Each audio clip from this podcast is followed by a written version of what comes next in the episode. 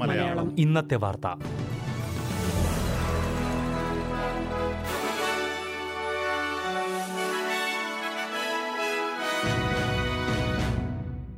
നമസ്കാരം. S P S Malayalam ഇന്നത്തെ വാർത്തയിലേക്ക് സ്വാഗതം. ഇന്ന് രണ്ടായിരത്തി ഇരുപത്തിയൊന്ന് സെപ്റ്റംബർ എട്ട്. ഇന്നത്തെ വാർത്ത വായിക്കുന്നത് സൽവി മനീഷ്. വിക്ടോറിയ പരീക്ഷണാടിസ്ഥാനത്തിൽ ഹോം ക്വാറന്റൈൻ നടപ്പാക്കുമെന്ന് പ്രീമിയർ ഡാനിയൽ ആൻഡ്രൂസ് അറിയിച്ചു. ബോർഡർ ബബിളിലുള്ള ന്യൂ സൗത്ത് വെയിൽസിൽ കുടുങ്ങിക്കിടക്കുന്ന ഇരുന്നൂറ് വിക്ടോറിയക്കാർക്കാണ് ആദ്യം ഹോം ക്വാറന്റൈൻ പദ്ധതിയിൽ പങ്കെടുക്കാൻ കഴിയുക. കഴിഞ്ഞ പതിനാല് ദിവസം അതായത് ഓഗസ്റ്റ് ഇരുപത്തി അഞ്ച് മുതൽ സെപ്റ്റംബർ എട്ട് വരെ ന്യൂ സൗത്ത് വെയിൽസിലായിരിക്കുന്ന വിക്ടോറിയക്കാർക്ക് ഈ പെർമിറ്റിനായി അപേക്ഷിക്കാം. Victorians in the cross border community എന്ന പുതിയ വിഭാഗത്തിലാകും അപേക്ഷിക്കാൻ കഴിയുക.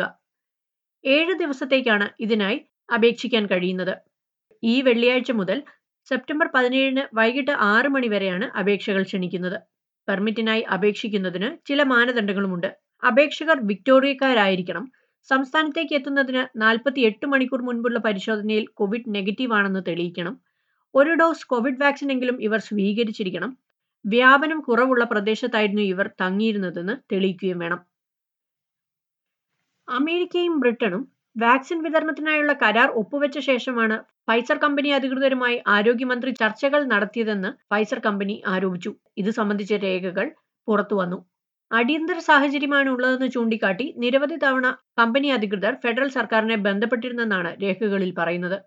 ഇതുമായി ബന്ധപ്പെട്ട് കഴിഞ്ഞ വർഷം ജൂൺ ഇരുപത്തിയാറിന് ചർച്ചകൾക്കായി അഭ്യർത്ഥിച്ചിരുന്നുവെന്നും രണ്ടായിരത്തി ഇരുപത് അവസാനത്തോടെ മില്യൺ കണക്കിന് ഡോസുകൾ നൽകാമെന്ന് ഫൈസർ വാഗ്ദാനം ചെയ്തിരുന്നുവെന്നും ഇതിൽ പറയുന്നു. എന്നാൽ ആരോഗ്യമന്ത്രി തിരികെ ബന്ധപ്പെടാമെന്നുള്ള അറിയിപ്പ് മാത്രമാണ് ലഭിച്ചത്. അമേരിക്കയും ബ്രിട്ടനും വാക്സിൻ വിതരണത്തിനായുള്ള കരാറുകൾ ഒപ്പുവെച്ചതായുള്ള വിവരം ജൂലൈ അവസാനം ഫൈസർ ഫെഡറൽ സർക്കാരിനെ അറിയിച്ചിരുന്നു. ഈ വിവരം അറിഞ്ഞ ഉടൻ ഓഗസ്റ്റ് നാലിന് മന്ത്രിയുടെ ഓഫീസ് ഫൈസർ പ്രതിനിധികളെ ബന്ധപ്പെട്ടുവെന്നും രേഖകൾ വ്യക്തമാക്കുന്നതായി മാധ്യമങ്ങൾ റിപ്പോർട്ട് ചെയ്തു. മറ്റ് രാജ്യങ്ങൾ വാക്സിനായുള്ള കരാർ ഒപ്പുവയ്ക്കുന്നതുവരെ കാത്തിരിക്കുകയായിരുന്നു പ്രധാനമന്ത്രി സ്കോട്ട് മോറിസൺ എന്ന് ഷാഡോ ആരോഗ്യമന്ത്രി മാർക്ക് ബട്ട്ലർ ആരോപിച്ചു. എന്നാൽ ഈ ആരോപണം ആരോഗ്യമന്ത്രി ഗ്രേഗ് ഹണ്ട് തള്ളിക്കളഞ്ഞു. ഫൈസറുമായി നേരത്തെ തന്നെ ഇടപെട്ടിരുന്നുവെന്നും ഓസ്ട്രേലിയക്ക് വാക്സിൻ ഡോസുകൾ നേരത്തെ തരാൻ കഴിയില്ലെന്ന് ഫൈസർ അറിയിച്ചിരുന്നതായും ആരോഗ്യമന്ത്രിയുടെ വക്താവ് അറിയിച്ചു. മെൽബണിലെ റിപ്പൺലയിൽ ലോക്ക്ഡൌൺ ലംഘിച്ച് ജൂയിഷ് പുതുവർഷാഘോഷം നടത്തിയവരിൽ നിന്ന് കഠിന പിഴ ഈടാക്കി. ഇന്നലെ വൈകിട്ടാണ് നിയന്ത്രണം ലംഘിച്ച് നൂറോളം പേർ ഗ്ലെൻ ഏരിയ അവന്യൂവിലുള്ള സിനഗോഗിൽ ആഘോഷത്തിനായി ഒത്തുചേർന്നത്. രാത്രി ഒൻപത് മണിയോടെ പോലീസ് ഇവിടെ എത്തി ഇവരെ പിരിച്ചുവിട്ടു. നിയമം ലംഘിച്ച് ഒത്തുചേർന്ന എല്ലാ മുതിർന്നവരിൽ നിന്നും അയ്യായിരത്തി നാനൂറ്റി അൻപത്തിരണ്ട് ഡോളർ പിഴ ഈടാക്കിയതായി വിക്ടോറിയ പോലീസ് അറിയിച്ചു.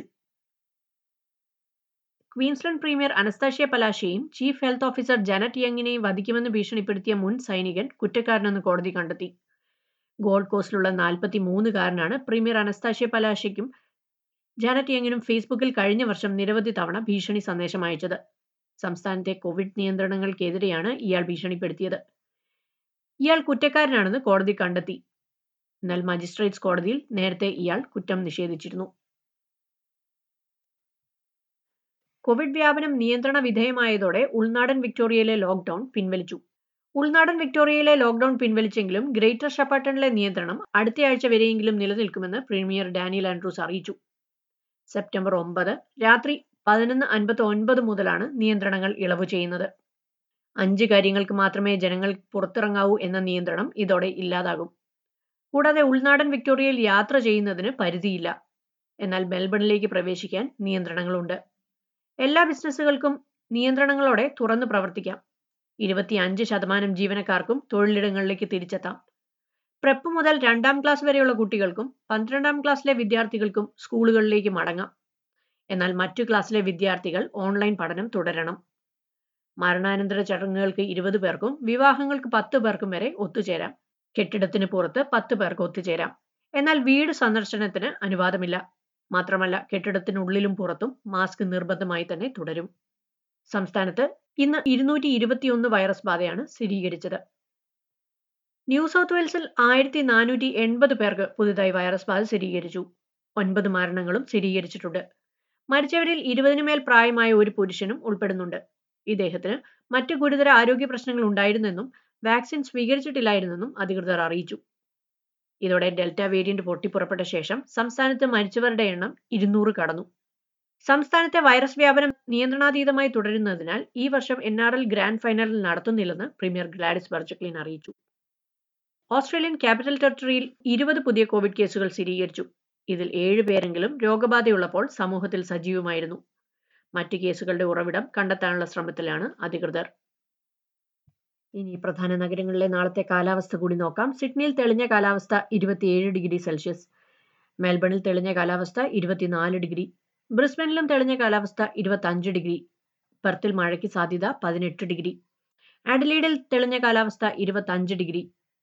ഹൊബാട്ടിൽ മഴയ്ക്ക് സാധ്യത പതിനെട്ട് ഡിഗ്രി. കാൻബറയിൽ അന്തരീക്ഷം മേഘാവൃതം പത്തൊൻപത് ഡിഗ്രി.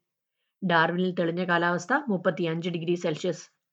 ഇതോടെ എസ് ബി എസ് മലയാളം ഇന്നത്തെ വാർത്ത ഇവിടെ പൂർണമാകുന്നു. തിങ്കൾ ചൊവ്വ ബുധൻ വെള്ളി ദിവസങ്ങളിൽ വൈകിട്ട് ആറ് മണിക്കാണ് എസ് ബി എസ് മലയാളം ഇന്നത്തെ വാർത്ത കേൾക്കാൻ കഴിയുക. ഇനി നാളെ രാത്രി എട്ട് മണിക്ക് പതിവ് പോലെ ഒരു മണിക്കൂർ പരിപാടിയുമായി തിരിച്ചെത്താം. ഇന്നത്തെ വാർത്ത വായിച്ചത് സൽവി മനീഷ്.